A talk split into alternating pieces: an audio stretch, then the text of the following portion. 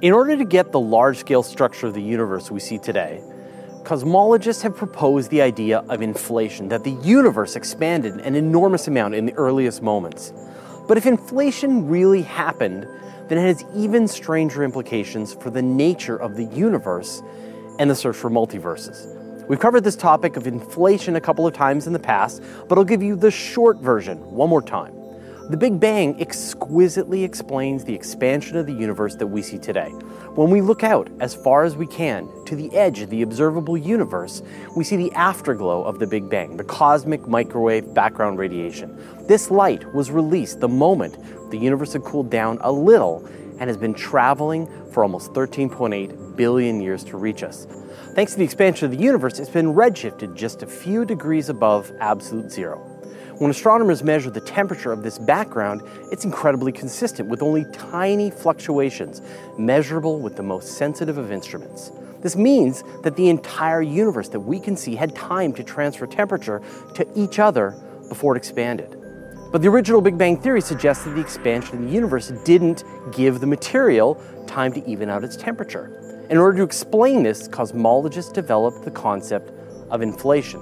There was a period in the earliest universe when the energy in matter was bound up in the fabric of space itself. The universe expanded so quickly that a region the size of a subatomic particle would have been stretched to the size of the visible universe in a fraction of a second. Inflation also answered other challenges that the original Big Bang couldn't explain, such as the flatness of the universe and the total lack of monopoles. Like I said, we've done a whole video about inflation.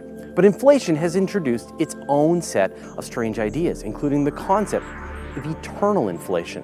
That inflation didn't end for the entire universe like it did in our local area. There are regions undergoing inflation all over the place, creating multiple universes within our universe, you know, a multiverse. I'll be honest though, the concept of internal inflation is beyond my comprehension. And so in times like this, I like to bring in a ringer. And today, I'm glad to bring you Dr. Ethan Siegel an astrophysicist and science writer. His most recent book is Treknology, all about the science of Star Trek. Ethan tackles some of the most complex topics out there in an understandable way, and I could really use his help. Ethan, welcome to the Guide to Space.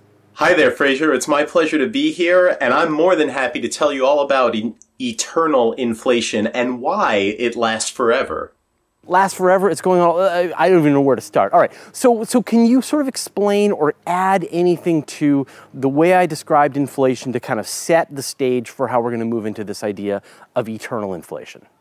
Sure, you did a great job. You know, that's that's something that people don't realize when they hear the Big Bang. When people hear the Big Bang, they think, "Oh, that's the origin of everything. That's where the whole universe came from, and that's the birth of space and time." And as far as we're concerned, the answers to that are yes, yes, and not quite. The reason is, if you imagine the universe today, you see it expanding, you see it cooling, you see galaxies moving farther and farther apart from one another, and you say to yourself, oh, right, well, if things are expanding now and cooling now, right, the redshift you talk about, because as space expands, as the fabric of space stretches, you say, oh, right, you know, you have this wavelength of light and that defines its energy, so as space stretches, the wavelength gets longer, and that means the universe gets cooler. So if instead you look back in the past and say, what were things like in the distant past? You'll say, oh, right, well, that means that the universe was smaller and space was smaller and things were closer together. So rather than being larger and getting larger and getting cooler, that means in the past it was hotter, it was denser, things were closer together, and because it's had less time for things to clump together, the universe was also more uniform. So you extrapolate back and you say, well, if things were hotter and hotter and hotter and more uniform, then I should be able to go back to a time where there were no stars and no galaxies. And we think we've seen that time, and we think that the James Webb Space Telescope is going to reveal those first stars and galaxies. And you go back even more and you say, well, at some point it must have been so hot and these wavelengths of light must have been so short that you couldn't have even formed neutral atoms at that time. And absolutely Absolutely, that's correct. You should say there was a time where the universe was just full of an ionized plasma because all of the radiation in it was too powerful that as soon as you formed a neutral atom, an incoming photon would strike that atom, knock the electron off, and you'd have a plasma again. When you talked about the cosmic microwave background, that refers to when atoms finally became neutral, that that scattering didn't occur anymore. And that's the leftover glow we see from the Big Bang, which happened when the universe was 380,000 years old. You go back further, and it becomes so hot that you can't even have atomic nuclei, that they get blasted apart. So we can do the calculations for for the light elements, for the abundance of the light elements, for how nuclear fusion happens in these first few seconds and minutes of the universe. And that's something that we make predictions for, that we have observations and we learn about the universe. But if you want to go all the way back to arbitrarily high densities, to arbitrarily high temperatures, you run into a problem. You start saying, well, if that's what I got, then what I should see, for example, in this pattern of fluctuations in the microwave background is that different regions should have different temperatures of a certain magnitude. There should be big big massive temperature fluctuations that we don't see. We don't see like one part in one or one part in 10 or one part in a hundred fluctuations. We see like one part in 30,000 which tells us no, there's a there's a lower energy scale there. There's a cutoff. We would expect that if you look 13.8 billion light years in one direction and 13.8 billion light years in the opposite direction, there's no way for these two regions to have exchanged information, to have exchanged photons, to have come to thermal equilibrium. And yet, completely opposite regions of the sky started off with the same properties somehow. You also talked about spatial curvature, and we measure the spatial curvature of the universe to be zero, for it to be absolutely flat, even though we know spatial curvature increases as time goes on. So that means when the universe was 10 to the minus some really large number of seconds old, it would have had to have a curvature that was super minuscule, like 10 to the minus 100, in order to give roughly zero curvature that we see now. So all of these things are motivations to say, you know, either to get the Big Bang, we had to start with these incredibly finely tuned initial conditions, or you can appeal to physics and say, you know, what type of dynamics could have occurred to set this up? This is the beginnings of where you get any scientific theory from. You have a theory, the Big Bang, that works really well in a certain regime. But when you go all the way back to the very beginning, you start asking questions that you don't have a good answer to. You either have to say, well, it was just like this, and that's the story, or you can say, well, it started off with these sets of conditions. It was flat. It was the same temperature any, everywhere. We don't have these high energy leftover relics that all the extensions predict. Um, either we start with those conditions and those are the conditions the universe is born with, or something happened to set the universe up like this. And if that's the case, if something happened to set the universe up like this, what are the other things that this theory would predict? And how can we go out and test them? So that's what inflation is. Right. And so and so that sort of sets the stage for what inflation is. It's this is it's this expansion that, that I mentioned that you were talking about. But in my mind, I imagine it being the same this this thing that happens across the entire universe, this stretching that happens at all places at once, and then that phase of it is over. So how does this lead to the idea of eternal inflation? Okay, so that's a great explanation, right? You you have this space and it's stretching exponentially. And just so everyone knows what exponentially means, imagine I've got a little cube that's that's one centimeter on a side, and you know I let it expand for one time step. So I take a time step and now it's two on a side and two on a side and two on a side. So it's, it's two by two by two. And then I take another time step. And so now each of these has expanded again. So it's four by four by four. And then I take another time step and each of those again doubles. So it's eight by eight by eight. You can see with inflation that if you just take a small number of time steps, like uh, 64 time steps or so, all of a sudden you get something that's like 10 to the 30 times as large as you started with. Which is to say that if inflation goes on for just 10 to the minus 33 seconds, then you can go from something the size of the Planck scale, the smallest conceivable scale that makes physical sense, to the size of the observable universe today in just 10 to the minus 33 seconds. So that's how rapidly space expands. That's what it means that it's expanding exponentially. So then you say, okay, how does this happen? And you say, well, I can imagine that it's some quantum field that, you know, when you're up at the top of a hill, right? You get inflation going. And then you roll down the hill and inflation comes to an end. And you say, okay, that's great. And you told me this picture you have that inflation starts out here, you roll down the hill, and it comes to an end, and it does that everywhere. And that's fine if you're a ball rolling down the hill. But we know that inflation, like everything else in the universe, should be a quantum field. It's not a ball rolling down the hill, it's a quantum field running down a quantum potential. So now let me ask you something about quantum mechanics. If I give you an electron and I say, hey, hang on to this electron, and you do, and you hold the electron in your hand as though that were something you could do to electrons. And then I say, hey, just take a chill pill, don't look at that electron for a while. Chill out, let that electron sit in your hand, um, and come back after a couple of seconds. Now, where's that electron? Is it in the same spot you left it? And you can go and look.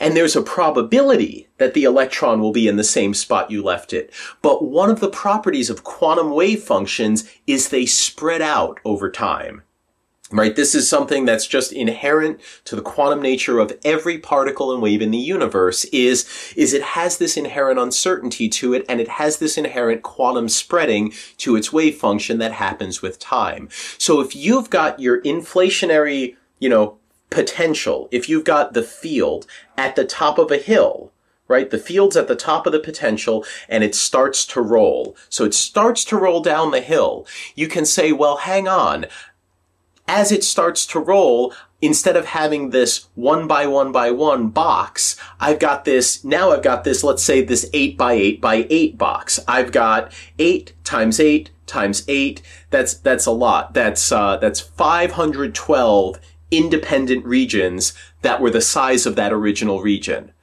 And then you say, okay, well, it started to roll down the hill. Um, that's on average. So on average, it started to roll down the hill. But because of this quantum nature of things, the field spreads out. What happens then? The field spreads out. So in some places, you've rolled farther down the hill and you're closer to inflation coming to an end. In some places, you're right where you expect to be, where inflation's rolled down the hill the fields rolled down the hill and inflation's coming to an end like you expect. But in other places, inflation has actually caused this spreading so much that you are closer to being back up the hill than you were initially. In other words, you don't always roll down the hill, even if it's just a small percentage of the time where you run up the hill, where you run against where you expected to be because this quantum spreading is faster and bigger than the rolling down the hill. Well, space grows so fast from, from one thing to 512 things in such a small time that now you see, oh no, I have more regions that are inflating even more than they were when I started.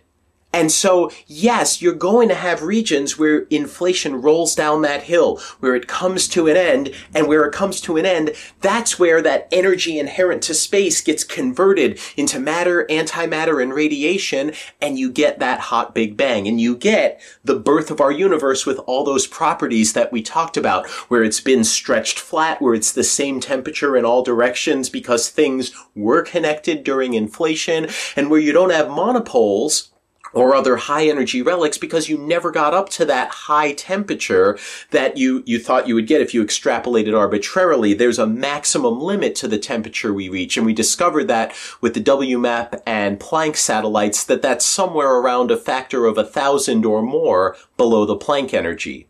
So, okay, with inflation, you can reproduce those successes of the Big Bang. You can make additional predictions about the fluctuations in the universe, about super horizon fluctuations, about what types of structure you're going to get.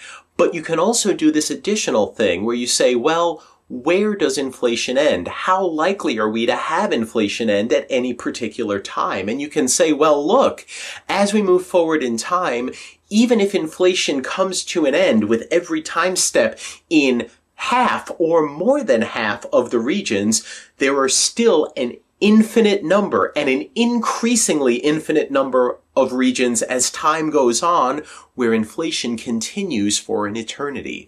And that's where the idea of eternal inflation comes from. That as this quantum field rolls down the hill, it has a probability of spreading out. And in some of those regions where it spreads out enough, you never roll down that hill. You always stay at the top of the hill, which means you're always inflating.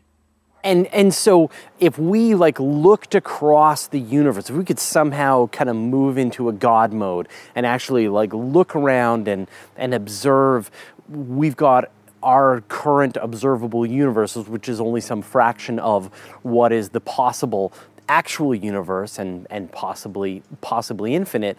But if we could see these other regions of inflation, what would we see? Okay, so I'm going to ask you to visualize it as though you were you were some higher dimensional creature that you could see all the four dimensions of our space and time and you can see what's going on in them from an outside view. Inside, you would see what we call our observable universe. This is the stuff we can see you know, from the moment of the Big Bang, the light that's reaching us right now in all directions. It would be this spherical region centered on us and only centered on us because that's where we happen to be. If we were anywhere else, it would be centered on wherever we were. And you would see that that's a part of our region where inflation ended. It's getting bigger as time goes on, but, but we can't see all of it. Now, with if you look beyond that beyond the part that's observable to us you would also start to see oh wow we're getting a big big spherical region that is where inflation ended. And it may not be spherical. It may be asymmetrical. We just assume it's spherical. But you get this big region where inflation ended, and that's expanding outward at the speed of light and also with the expansion of space. And anywhere within that region, you know, if you put down an observer and say, hey, you've been here since the Big Bang. What do you see? You could draw a sphere about 46 billion light years in dia- in radius around them, the same as you can for us. That that's how far you can see in the expanding universe. Except if you're very close to the boundary, you would get there and then you would see a mysterious end. Like you would see just like a cutoff in the structure of your universe, in the cosmic microwave background, and there would just be empty space beyond that. So then, if you say, well, what's going on in that empty space? Well, outside of the region where you had your hot Big Bang, that's inflating space. That you would have this space where inflation continues. And every so often, you can say, well, if I look throughout this inflating space, what else am I seeing? And the answer is, well, I would see a bunch of different pockets in the universe that looked like our part where inflation ended, except it may have ended at different times. So the universe in some places, right, other universes within this multiverse, within this eternally expanding space, they may have not ended 13.8 billion years ago, and said that's when you have the Big Bang and that's when you get your little pocket universe. Instead, you could have something that ended more recently. You could have something that ended long before us. You could have universes older than ours is. And you can also have a universe where inflation is just ending right now and you're only having the start of that hot Big Bang. But what's very important to recognize about inflation is this super rapidness at which it causes space to expand ensures that if you envision the universe as, okay, we've got this little bubble that we formed within this, you know, ocean of inflating space. And then we've got another little bubble. Even though these bubbles are expanding at the speed of light, the space in between them, the space that's inflating, is expanding exponentially, and it always pushes these bubbles away. In other words, no matter where you are in the universe, your pocket universe should never ever collide with another pocket universe. The space in between them should always be expanding eternally. And even though you're always producing an, a, a countless number of these universes, uh, they'll never interact with each other and we'll never be able to see them. All we can experience is our observable universe from within it. So we can just never reach any of these other universes. We're stuck just doing the math and, and imagining them. That's sad. Right, unless you turn on God mode, like you said. If you turn on the God mode, then you can see all the things. And this is an interesting thing because a lot of people argue, well, is the multiverse and is eternal inflation actually science then? And I would argue that it is, but you have to be very careful. The reason I would argue that it is, is you say, well, we've got this theory of cosmic inflation and the evidence for it is overwhelming, right? We've got some very good evidence for it. Cosmic inflation has been validated. It's very robust. We're very happy with it. Then you come to the next thing and you say, well, but we also understand that the universe and everything in it is quantum in nature. So you say, okay, we've got cosmic inflation. We've got the quantum nature of the universe. We put these two things together and what are the consequences we get out? And eternal inflation is one of them. This tells you no matter how long ago or how recently ago inflation began, once it begins, it should continue eternally into the future. This doesn't mean it continued eternally into the past. Inflation may have had a beginning. The universe may have had a beginning or it may have been eternal to the past. The problem is for us within our observable universe, because of how rapidly inflation causes an expansion, when we look to one end of the universe and when we look to the other end of the universe in two opposite directions and we say, okay, we're looking at the entire observable universe, how much of inflation do we have access to? Do we have information about that exists in something observable to us? The answer is unfortunately, we only have access to about 10 to the minus 33 seconds, the final 10 to the minus 33 seconds of inflation. This is something that could have gone on for fractions of a second, or it could have gone on for many seconds, or years, or billions of years, or googols of years. Or forever or forever. Um, but we only have access to that tiny bit of information. So on one hand, it's incredible how much we can learn about the universe just from this tiny bit we can access.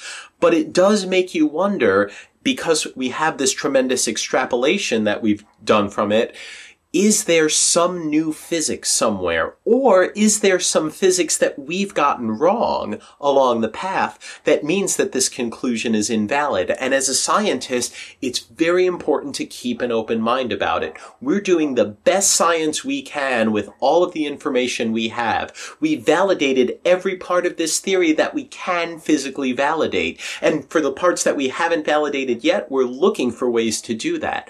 But as we come forward, we hope to learn more and more things, but at some point you're going to hit a limit. You're going to hit a limit. There's a finite number of particles in the universe. There's a finite number of degrees of freedom they have. There's a finite number of bits of information encoded in it. And we even with everything we have, the 10 to the 90 particles or so, and how they're correlated and interact with each other, uh, that's finite. And so if you say, I want to know what happened before these last 10 to the minus 33 seconds of inflation, that information might not exist in a way that human beings or anything within our universe can ever gain access to. Oh. Well, in a moment, Ethan and I are going to talk about his new book. But first, I'd like to thank Lucas Ungaro, Kane Doyle, Jackson Van Diesen, and the rest of our 812 patrons for their generous support.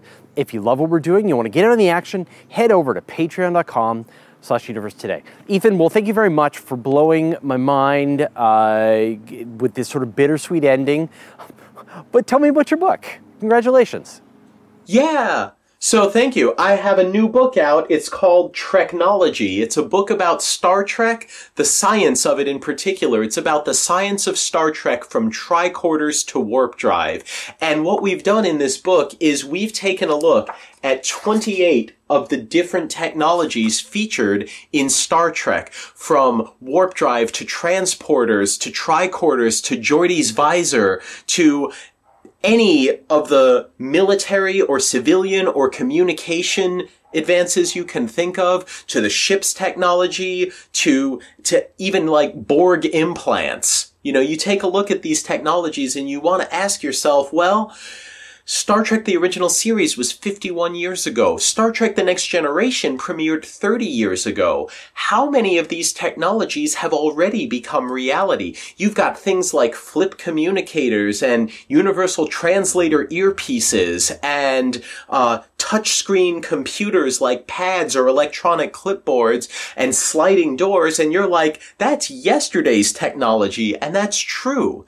In the meantime, we've made tremendous advances towards some technologies you might not even realize are literally almost here. From a holodeck, we've got virtual reality with multi-sensory experiences, not just sights and sounds, but using infrasonic sensors, we've also got touch. You might say, well, what about things like uh, synthahol? And believe it or not, we've actually got drugs and pharmacological compounds that have us well on our way to having a synthetic version of alcohol that will give you all of the positive effects without any of the negative effects. And in addition, that you can take an antidote pill for to sober yourself up almost instantaneously.